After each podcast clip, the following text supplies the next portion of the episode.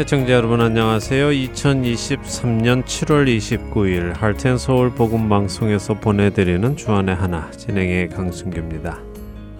지난 한 주도 하나님의 전신 갑주를 입고 마귀의 간계를 능히 대적하며 믿음 위에 우뚝 서신 여러분 되셨으리라 믿습니다.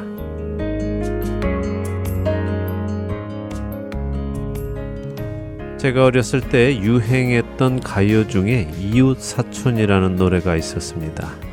그러길래 이웃은 사촌이라 하지요. 멀리 있는 친척도 사촌만은 못해요 라는 가사의 노래가 한동안 유행했었습니다. 그 노래가 유행할 당시 어렸던 저는 노래를 들으면서 가사에 공감을 참 많이 했습니다. 왜냐하면 아직 10살이 안 된 저에게는 1년에 두세 번 얼굴을 보는 멀리 있는 친척보다 매일 얼굴을 보며 같이 놀이터에서 놀던 친구들이 더 가깝게 느껴졌기 때문입니다. 그리고 제 기억에는 어른들도 그 노래를 따라 부르시면서 이웃끼리의 우정을 돈독히 해 나가셨던 것 같습니다. 지금도 저는 어릴 적 이웃들이 생각이 납니다. 어디에서 어떻게들 살아갈까? 그때 교회를 다니시던 분들은 믿음 생활을 잘 하고 계실까? 그때 교회를 안 다니시던 분들은 어떻게 되었을까? 나처럼 누군가의 전도로 인해 예수님을 알게 되는 은혜를 경험했을까 하는 생각을 하게 됩니다. 여러분들은 어떠십니까? 생각나는 이웃이 있으십니까? 첫 찬양 들으시고 말씀 나누도록 하겠습니다.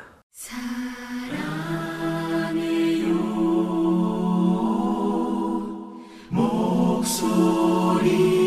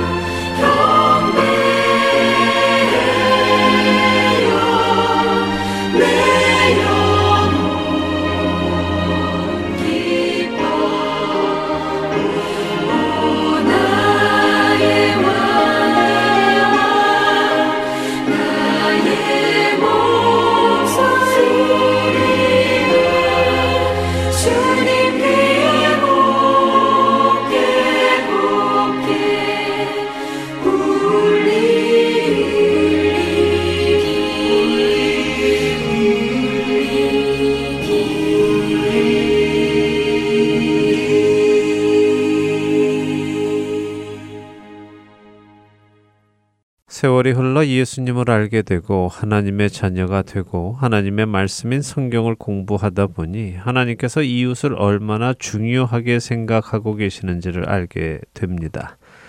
율법 중에 어느 계명이 큽니까 하고 물어오는 한 율법사의 질문에 예수님께서는 마태복음 22장 37절에서 40절에 이렇게 말씀하시지요. 예수께서 이르시되 내 마음을 다하고 목숨을 다하고 뜻을 다하여 주 너의 하나님을 사랑하라 하셨으니 이것이 크고 첫째 되는 계명이요 둘째도 그와 같으니 내 이웃을 내 자신같이 사랑하라 하셨으니 이 두 계명이 온 율법과 선지자의 강령이니라. 예수님의 이 말씀 놀랍지 않으십니까? 하나님께서 선지자 모세를 통해 이스라엘 백성에게 주신 613개나 되는 많은 계명 중에 가장 중요한 계명이 하나님을 사랑하는 것과 이웃을 사랑하는 것이라는 예수님의 이 말씀 말입니다. 이 말씀에 의하면 이웃을 사랑하는 것이 하나님을 사랑하는 것만큼이나 중요한 계명이라는 말씀 아닙니까? 이 중요한 계명을 우리는 어떻게 받아들이고 살아가고 있는지요? 하나님을 사랑하는 것만큼 중요하게 생각하며 그 계명에 순종하며 살아가고 있습니까? 그렇다면 이웃을 사랑하는 것은 무엇일까요? 예수님이 말씀하시는 이웃을 사랑하라는 말씀은 무슨 의미일까요? 같은 내용이 담긴 누가복음 10장에서 예수님은 이웃 사랑을 더 자세하게 설명해 주십니다. 예수님을 시험하려던 그 율법사에게 예수님께서 하나님을 사랑하고 이웃을 내 자신같이 사랑하라 라고 하시자 그 율법사는 예수님께 또 다른 질문을 합니다.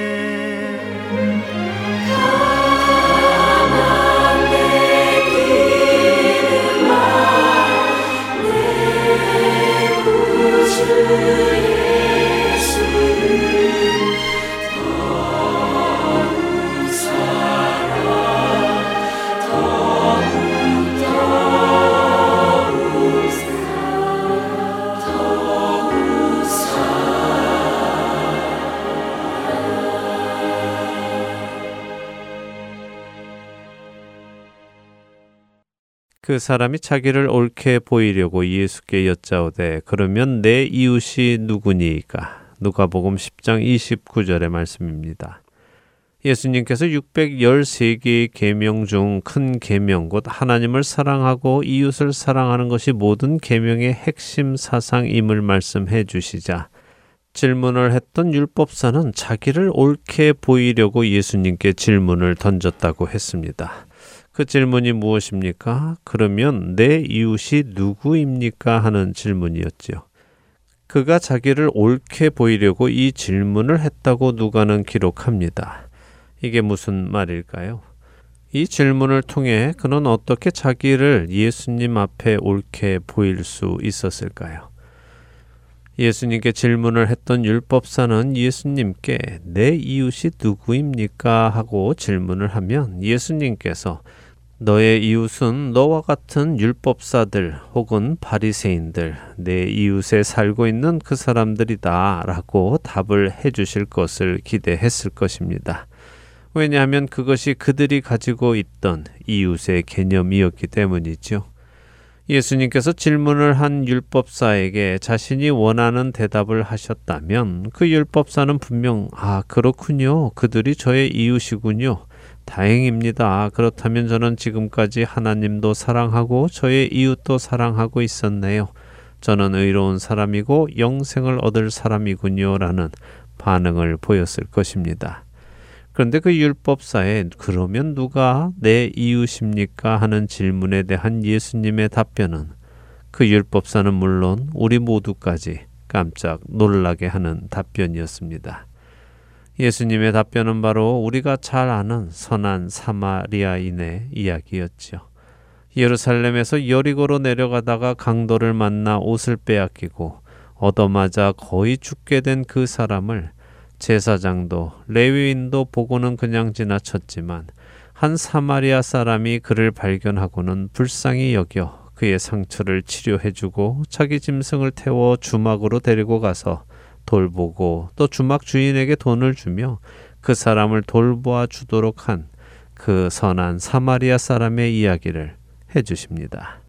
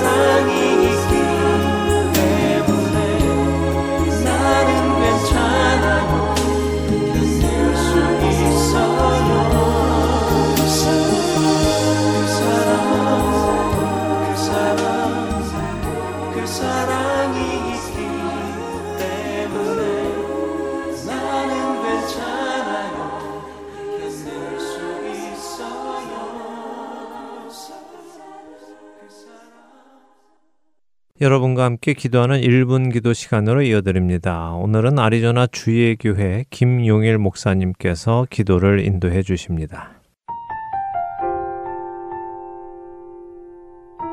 할텐서울 복음 방송 1분 기도 시간입니다. 저는 애리조나 주의 교회를 섬기는 김용일 목사입니다. 오늘 함께 나눌 기도 제목은 낯선 곳에서 새로운 일을 시작하시는 분들을 위한 기도입니다. 이제 곧 여름방학이 끝나고 새 학년을 시작하는 학생들도 있고 타주로 이주하시는 분들도 있으리라 생각됩니다.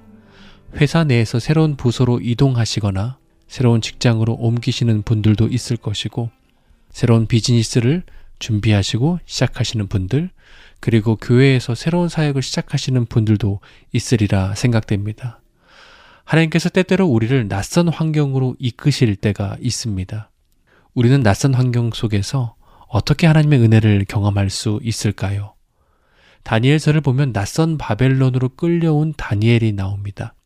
그러나 그는 이곳에서 왕이 바뀌고 심지어 나라가 바뀌어도 계속해서 나라의 고위직으로 섬기게 됩니다. 전적인 하나님의 은혜입니다. 그가 이렇게 하나님의 은혜를 누릴 수 있었던 것은 그가 낯선 곳에서 일을 시작할 때 먼저 뜻을 정했기 때문입니다. 다니엘 1장 8절에 이렇게 나옵니다. 다니엘은 뜻을 정하여 왕의 음식과 그가 마시는 포도주로 자기를 더럽히지 아니하리라 하고 자기를 더럽히지 아니하도록 환관장에게 구하니 다니엘이 뜻을 정하고 왕의 음식을 거부했습니다. 아니 음식을 먹는데 무슨 호들갑이냐 무슨 뜻을 정하냐라고 혹시 생각하실지 모르겠습니다. 그가 왕의 음식을 거부한 이유는 두 가지로 보입니다. 먼저는 바벨론의 고기는 율법의 방식대로 도축되지 않았기 때문에 율법을 어긴다라고 생각하여 음식을 거부했던 것으로 보입니다. 또 다른 이유는 이것이 보다 본질적인 이유인데요. 당시 왕의 음식은 왕이 먹기 전에 먼저 바벨론 신에게 바쳐진 제사 음식입니다. 신에게 음식을 드린 이유는 지금까지 바벨론 나라가 번영하고 전쟁에서도 승리하는 이유가 모두 바벨론의 신 은혜 덕분입니다. 라고 바벨론 신께 감사를 드리는 것이었고 신에게 드려진 음식을 먹는 것은 신의 기운을 받는 일종의 예배였던 것입니다. 그러니까 이것은 단순히 맛있는 음식을 먹느냐 먹지 않느냐의 문제가 아니라 어떤 신을 믿고 어떤 신에게 예배를 드리는가를 결정하는 신앙적인 문제였습니다. 그런데 왕이 내는 음식을 거부하는 것 그렇게 쉬운 문제가 아닙니다. 아마도 다니엘이 이렇게 생각했을지 모릅니다. 야, 모두들 맛있게 먹는 분위기에서 혹시 내가 거부하면 이거 분위기 깨는 것 아닐까? 이게 찬물 끼얹는 거 아니야? 혹시 앞으로 나에게 불리한 상황이 전개되는 것은 아닐까? 나 포로 신분인데 너무 나 혼자 잘난 척 하는 거 아니야? 그냥 좋은 게 좋은 거라고. 그냥 넘어가면 좋지 않을까? 그냥 모른 척하고 이 음식 먹으면 출세의 길도 열릴 텐데 말이야. 그럼에도 불구하고 다니엘은 왕의 음식을 먹지 않기로 뜻을 정합니다. 그가 당장의 어려움과 손해가 있더라도 거룩한 뜻을 정한 것입니다. 그리고 그가 뜻을 정하자 하나님께서 그 뜻을 지킬 수 있도록 은혜와 국류를 주십니다. 1장 9절인데요. 하나님이 다니엘로 하여금 환관장에게 은혜와 국류를 얻게 하신지라. 저는 확신합니다. 우리가 낯선 곳에서 거룩한 뜻을 정할 때 지금도 살아계시고 역사하신 하나님께서 은혜와 국류를 베푸실 줄 믿습니다. 사랑하는 여러분, 2023년 하반기에 낯선 곳에서 새로운 일을 시작하시나요? 가장 먼저 하나님 앞에서 거룩한 뜻을 정하시는 분들이 되시길 바랍니다. 비록 그것이 지금 당장 손해가 되는 것 같고 어려움이 있는 것처럼 보이더라도 낯선 곳에서 뜻을 정하시면 하나님께서 그 거룩한 뜻이 무너지지 않도록 은혜와 국류를 베풀어 주실 것입니다. 이 시간 함께 기도할 때 하나님 2023년 하반기에 새로 시작하는 학교 생활에서 직장 생활에서 비즈니스에서 새로 이사 온 지역에서 새로 시작하는 사역의 현장에서 거룩한 뜻을 정하며 하나님의 기쁨을 위해 살아가는 저희가 될 수 있게 해달라고 함께 기도하시겠습니다.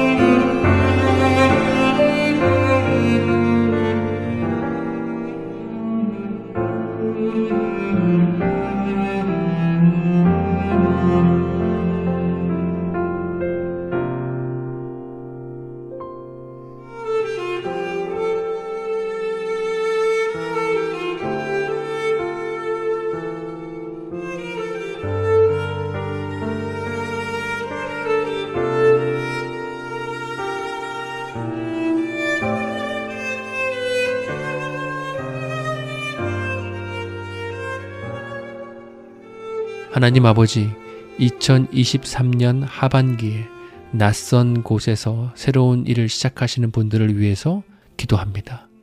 학교에서, 직장에서, 비즈니스에서, 새로운 지역에서, 새로운 사역 현장에서 어떤 일을 하든지 우리의 마음에 늘 하나님을 생각하고 하나님이 기뻐하시는 일들을 선택하는 저희가 되게 하여 주시옵소서. 그리고 하나님의 뜻이 아닐 때는 포기할 줄 아는 그리스도인이 되게 하여 주시옵소서. 거룩한 뜻을 정함으로 하나님께서 베풀어 주시는 은혜와 국률로 살아가는 2023년 하반기가 되게 하여 주시옵소서. 감사드리며 예수님의 이름으로 기도드렸습니다. 아멘.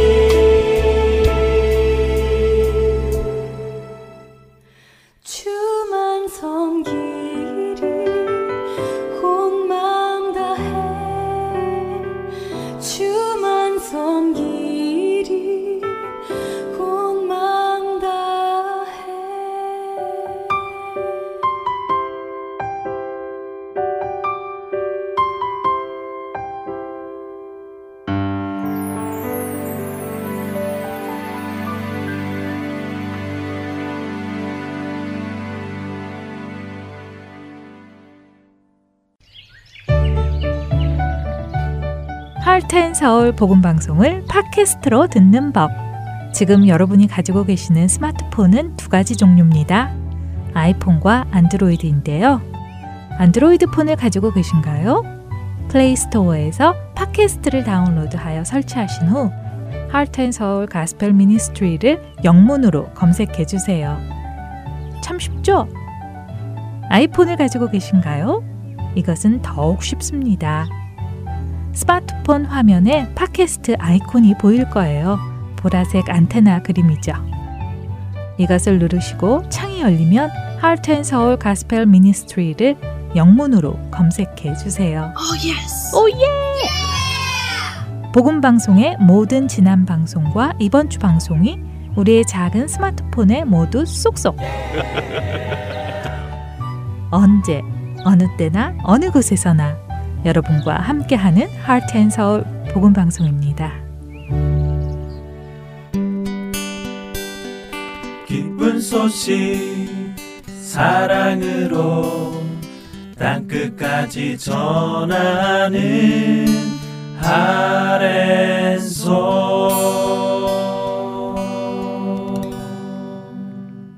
사도들의 행적이 기록된 사도행전을 공부하는 시간입니다. 내 증인이 되리라로 이어드립니다.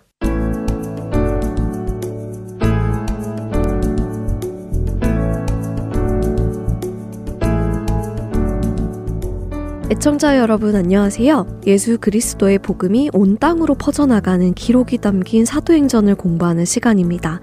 내 증인이 되리라 진행의 백성희입니다. 네, 여러분 안녕하세요. 강승규입니다. 지난 시간에는 사도행전 8장 26절에서 40절을 읽으며 빌립이 에디오피아의 국고를 맡은 관리를 만나는 장면을 읽으며 이야기 나누기 시작했습니다. 네. 사마리아에서 사역을 잘하고 있던 빌립을 성령님께서 광야로 보내셨어요.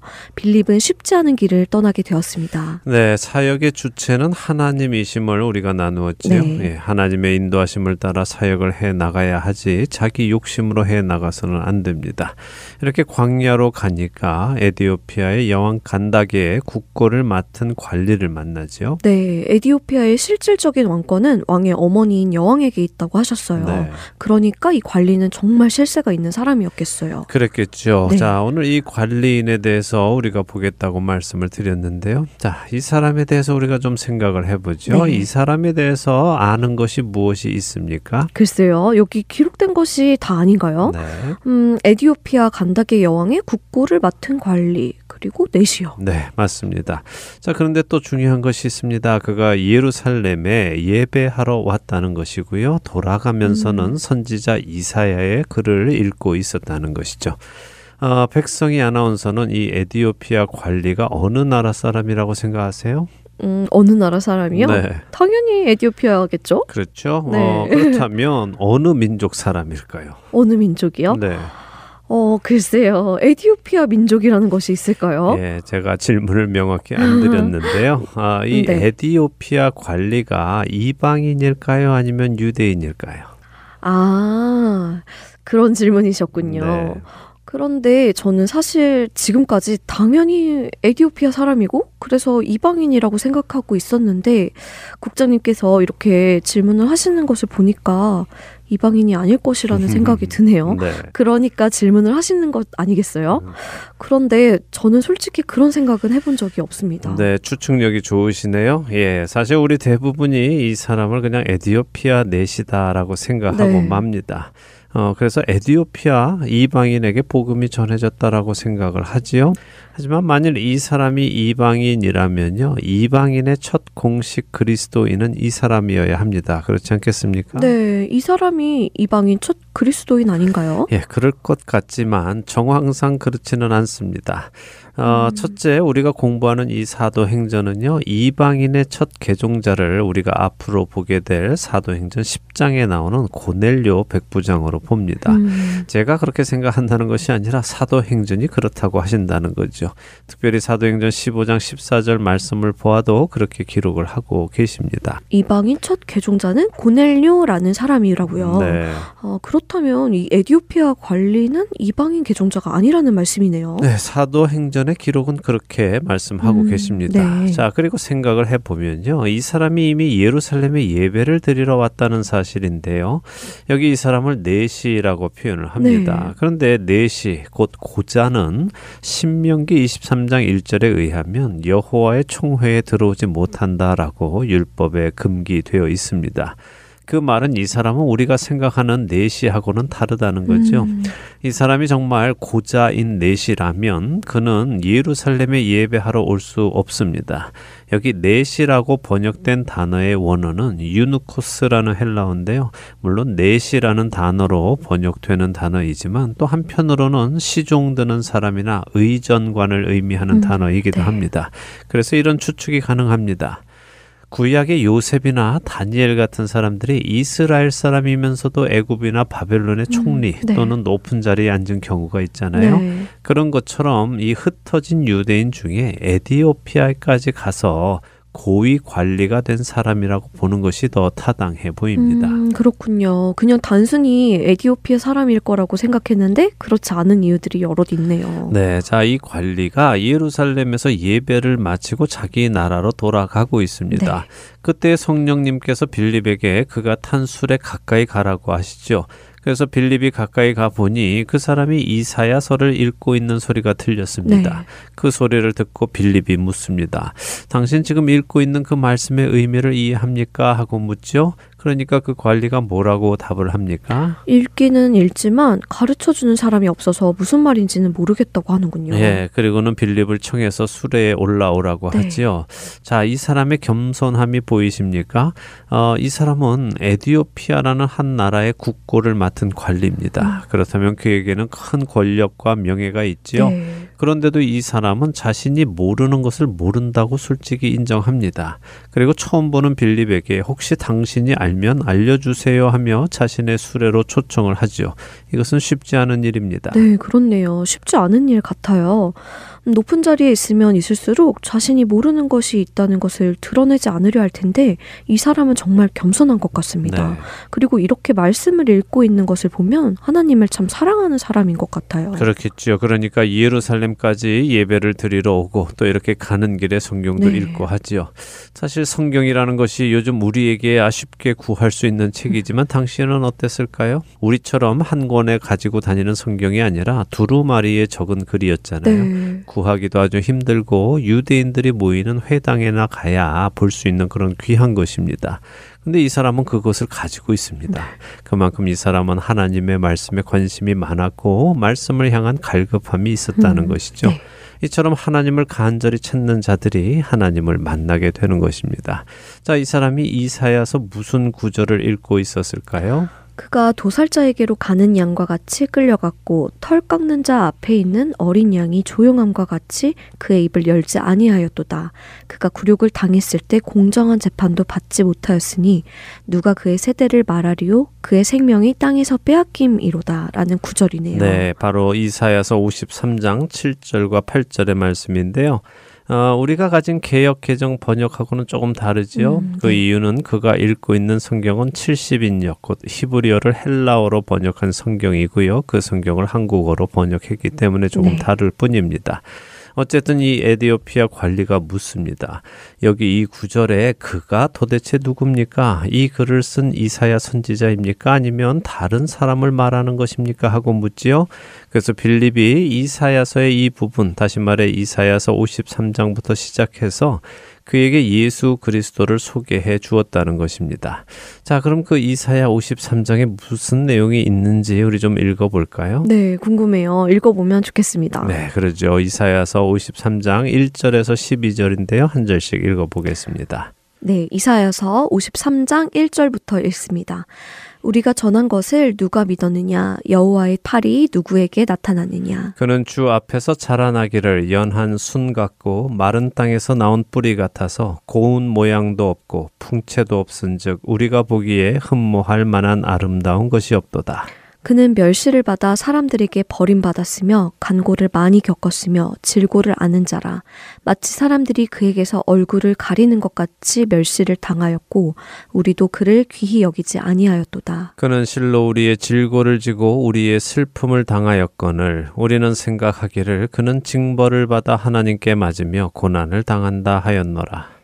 그가 찔림은 우리의 허물 때문이요 그가 상함은 우리의 죄악 때문이라 그가 징계를 받음으로 우리는 평화를 누리고 그가 채찍에 맞음으로 우리는 나음을 받았도다. 우리는 다 양 같아서 그릇 행하여 각기 제 길로 갔거늘 여호와께서는 우리 모두의 죄악을 그에게 담당시키셨도다.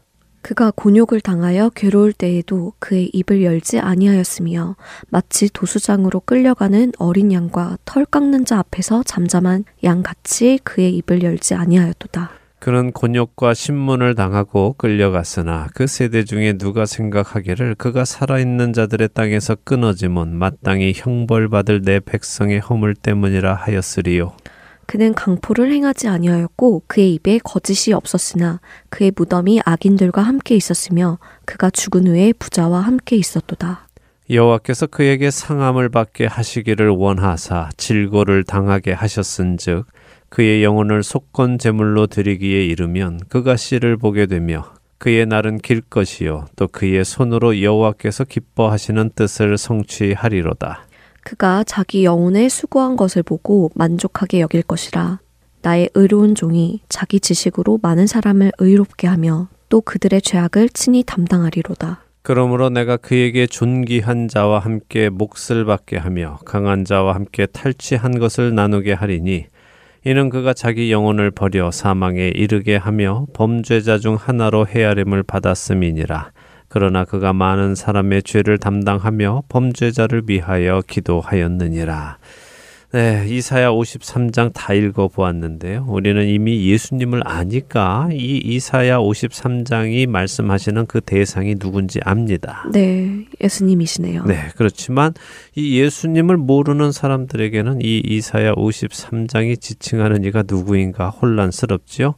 분명 메시아에 관한 이야기 같기는 한데 유대인들의 문화 속에서 메시아는 분명 승리의 메시아로 왕권을 가지고 오시는 분인데 여기 이 이사야 53장의 내용을 보아서는 승리의 메시아도 나타나지 않고 왕이신 메시아도 나타나지 않으니까 이해가 안 가는 것입니다. 음, 네, 그래서 이 에티오피아 관리도 이것이 이사야 자신을 가리키는 것이냐 아니면 다른 사람을 가리키는 것이냐 하고 묻는 것이군요. 맞습니다. 그래서 이 이사야 53장을 흔히 고난받는 메시아를 기록한 장이다라고 부릅니다. 자, 어쨌든 빌립은 이 이사야 53장을 에디오피아 관리에게 한 절 한 절 읽으며 설명을 해 주었겠지요. 네. 그리스도께서 오셨는데 사람들에게 멸시를 받으셨고 슬픔과 고통을 당하셨고 그렇지만 그가 그렇게 고통을 당하신 이유는 슬픔을 당하신 이유는 또 멸시를 당하신 이유는 바로 죄인인 우리 때문이었다. 우리의 허물 때문에 우리의 죄악 때문에 우리가 당해야 하는 멸시와 슬픔과 고통을 그분이 대신 당하셨다. 하나님께서는 그분에게 그 모든 것을 담당하게 하셨다. 그분은 이 이사야의 예언대로 억울한 고통과 죽음을 당하시면서도 자신이 억울하다고 변호하지 않으셨고 죄인 중에 가장 천하고 악한 죄인의 벌을 받으시면서도 그런 죄인들처럼 시신이 죄인들의 무덤에 던져진 것이 아니라 부자와 함께 묻히셨다. 그러나 이 모든 것이 하나님께서 우리를 위해 하신 일이며 아무 죄 없으신 그 메시아께서 죽으심으로 우리가 의롭게 된 것이다 하며 설명을 했겠지요. 네. 이 설명을 다 들은 후에 에디오피아 관리에게 변화가 찾아옵니다. 사도행전 8장 36절에 보니까 물 있는 곳에 이르러서는 세례받기를 원한다고 하네요. 예수님을 메시아로 영접한 것이군요. 그렇습니다. 이렇게 해서 빌립이 그에게 세례를 줍니다. 둘이 다 물에 내려가서 세례를 베풀죠. 자, 이렇게 둘이 세례를 마치고 올라올 때에 놀라운 일이 일어나는데요. 주의 영이 빌립을 이끌어 갔다라고 하십니다. 어, 세례를 베풀고 나서 바로 다른 곳으로 빌립을 이끌어 가셨다는 말씀인가요? 네, 여기 이 표현은 참 흥미로운 표현입니다. 빌립을 이끌어 간지라라고 하실 때 이끌어 가다라는 이 말은 헬라어 할파조라는 단어인데요. 들어 올리다, 잡아채다 하는 그런 표현입니다. 아, 흔히 우리가 휴거라는 말 하죠. 그리스도인들이 공중에 올라가는 그 휴거 말씀인가요? 네, 맞습니다. 들려 올라가다 들림 받다 하는 그 휴거의 원어가 이 할파조입니다. 네. 이 할파조의 명확한 의미는 잡아채다 하는 의미인데요.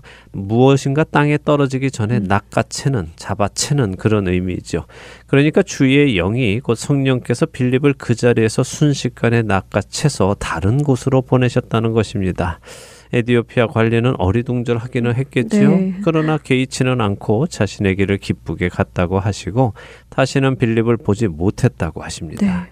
저는 이 부분을 보면 생각이 많아집니다. 음, 왜 그러실까요? 어떤 생각이 많아지시나요? 예, 왜 성령님께서 빌립을 바로 낚아채서 다른 곳으로 옮기셨을까 하는 것인데요. 음, 사마리아에서 사역 잘하고 있던 빌립을 갑자기 광야로 보내시고 그 광야에서 에디오피아 관리를 만나게 하시고 예수 그리스도를 전하게 하시고 세례를 베풀게 하시고는 갑자기 또 사도행전 8장 40절을 보면 아소도라는 곳에 보내시죠. 아소도는 사마리아가 아니라 또 유대 땅입니다. 그리고 거기에서부터 해안가를 따라 가이사랴까지 올라가며 복음을 전하도록 하십니다. 여기저기 계속해서 보내시며 사역을 하게 하시네요. 네. 그런데 사실 우리가 좀 생각해 보면요. 에디오피아 관리 같은 경우 정말 권세 있는 사람 아닙니까? 네. 그런 사람에게 세례를 주었으면 좀 시간을 함께 나누면서 에디오피아에는 유대인이 얼마나 사는지 뭐 이런 거 저런 거 네. 물어보면서 앞으로 에디오피아에 가면 복음 잘 전해주세요라고 권면도 하고 교제를 나누는 것이 자연스럽지 않을까요? 그러게요. 저는 생각해 본 적은 없는데, 어, 아무런 규제도 없이 바로 옮겨버리시네요. 왜 그러셨을까요? 음, 복음을 전하는 빌립의 사역이 그렇게 급한 사역이었기 때문일까요? 어, 그것도 중요한 이유 중에 하나였겠죠. 아, 그래서 제가 생각이 많아진다는 말씀을 드리는 건데요. 복음을 전하는 것은 아주 급박한 일입니다. 생명을 살리는 일이기에 생명이 필요한 곳에 바삐 다니면서 생명을 전하는 것입니다. 네. 또 동시에 생각해 볼 것이 있는데 그것은 하나님은 누가 하나님을 찾고 있는지, 누가 복음을 들으면 받아들일 준비가 되어 있는지 모두 아신다는 것이고요. 그 사람에게 기회를 놓치지 않고 하나님의 일꾼을 보내셔서 복음을 듣게 하시고 믿도록 하신다는 것입니다. 음, 그렇네요. 에디오피아에서 온 이 관리가 그냥 내려가면 복음을 접할 시간이 더 뒤로 미루어질 텐데 그렇게 미루어지지 않게 하시고 빌립을 보내셔서 예수님을 영접하게 하셨네요. 네, 하나님은 하나님을 찾는 자를 이렇게 만나 주십니다. 마음이 갈급한 자들을 만나 주시죠. 그렇기에 주님을 만나기 위해서는 먼저 마음 안에 갈급함이 있어야 합니다. 갈급한 자들, 목마른 자들이 주님을 찾고 그렇게 주님을 찾는 자에게 주님은 어떤 방법을 통해서든 복음이 전달되도록 하신다는 것을 우리가 신뢰해야 합니다. 자, 그리고 또 생각해 볼 것이 있는데요. 그것은 사역자는 자신의 사역을 마치면 곧 주님께서 맡기신 일을 마치면 그 자리를 떠나는 것이 좋다는 것입니다. 음, 그건 왜 그렇죠?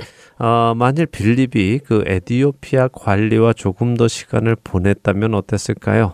어쩌면 큰 권세가 있는 에디오피아 관리가 감사한 마음에 큰 돈을 빌립에게 주었을지도 모릅니다. 어쩌면 이 귀한 복음을 우리 에디오피아에 가서도 전해주세요 하며 빌립을 데리고 갔을지도 모르죠. 지금까지 사역을 잘 감당하던 빌립의 마음에 혹시라도 재물과 권력에 대한 욕심이 생겨날지도 모릅니다. 이런 일들을 막기 위해서 성령님께서 빌립을 옮기셨다고 저는 믿습니다. 하긴 사역을 잘 하다가 그렇게 돈이나 권력에 무너지는 사역자분들도 적지 않잖아요. 예, 안타깝게도 적지 않죠. 예, 처음에는 겸손하게 시작하고 주님만을 바라보며 영혼을 사랑하는 마음으로 시작했는데 하다 보면 자꾸 주변에서 고마워하고 축혀주고 칭찬해주고 섬겨주고 하는 것을 받다 보면 자신도 모르는 사이에 사역의 주체가 성령님이 아니라 마치 자신인 것처럼 착각하기 시작하고 그러다 보면 영혼 구원이 목적이 아니라 영혼 구원을 통해 자신의 자리를 확고히 해 나가고 부해지고 높아지는 것이 목적이 되는 경우를 우리는 어렵지 않게 보게 됩니다.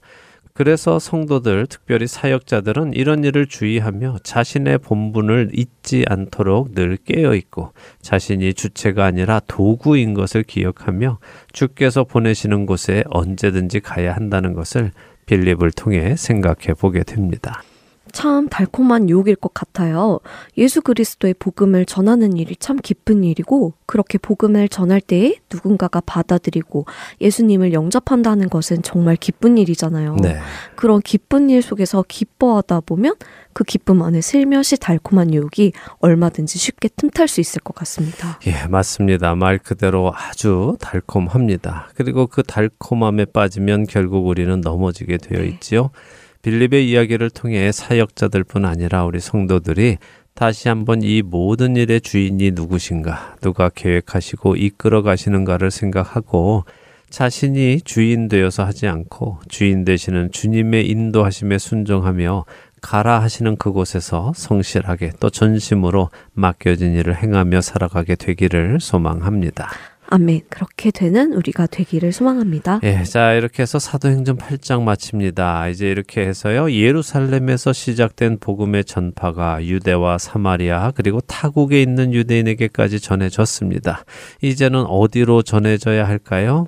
드디어 이방인들일까요? 그렇습니다. 음, 이제부터는 네. 약속하신 대로 이방인들에게도 복음이 전해질 것입니다. 그런데 복음이 이방인들에게 전해지기 전에 준비 과정이 있는데요. 그 준비 과정의 이야기가 다음 주에 볼 구장에 기록이 되어 있습니다. 어떤 내용일지 또 궁금해지네요. 기대가 됩니다. 오늘 내 증인이 되리라 진행하며 복음 전파의 주체는 성령님이심을 분명하게 알게 되었습니다. 그 자리를 성령님께 내어드리고 우리 모두는 성령님의 인도하심을 따라갈 때에 성령님의 역사하심이 나타날 것이라는 기대가 생기네요. 그렇게 쓰임받는 우리 모두 되기를 바라며 내 증인이 되리라 마치도록 하겠습니다. 네, 저희는 다음 주에 다시 뵙겠습니다. 안녕히 계십시오. 안녕히 계세요.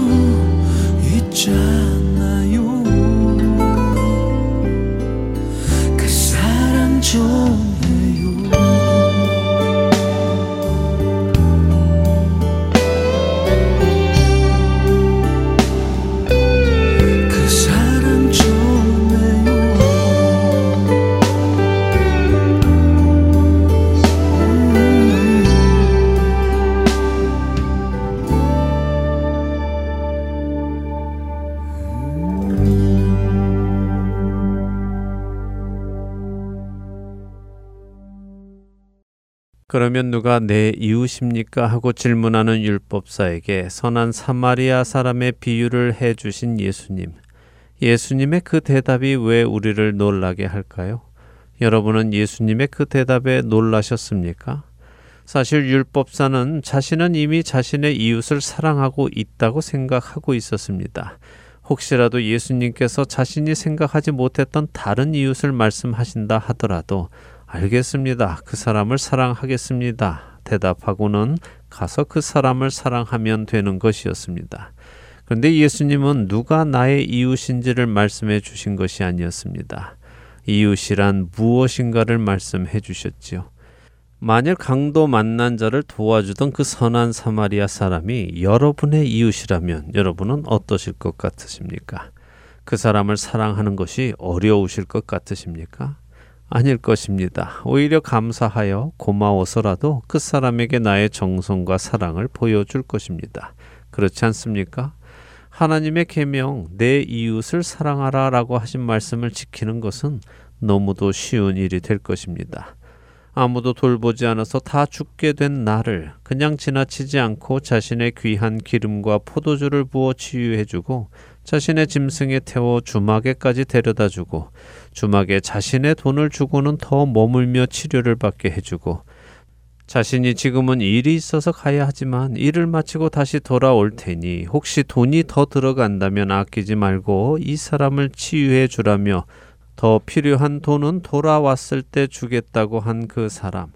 그 사람이 내 이웃이라면 그 사람을 사랑하는 것은 하나도 어렵지 않을 것입니다.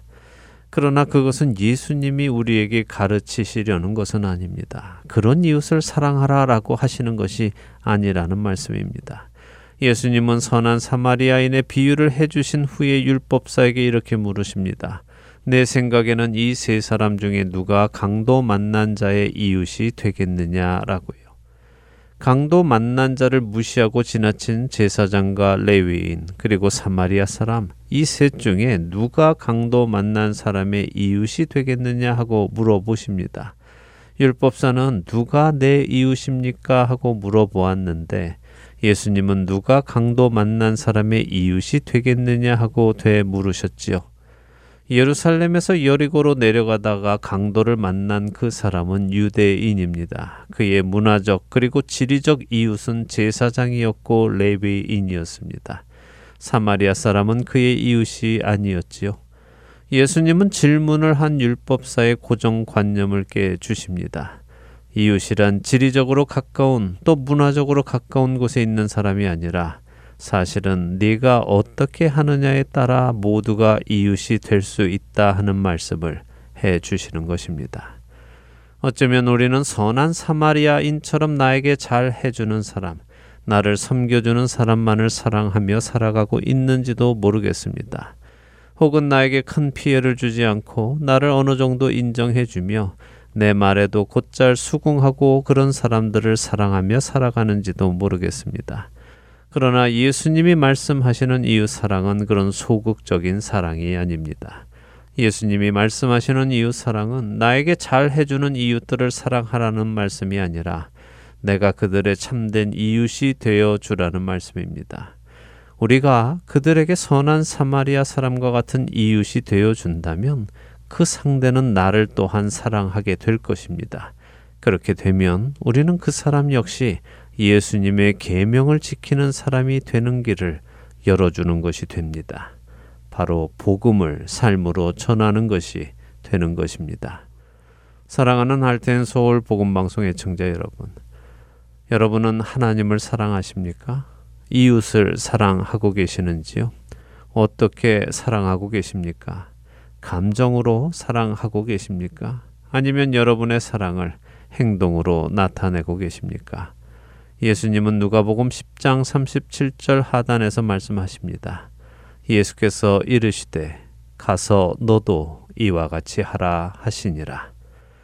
사실 누가복음 10장에서 이 율법사는 예수님을 향해 어떻게 해야 영생을 얻습니까 하고 물었습니다.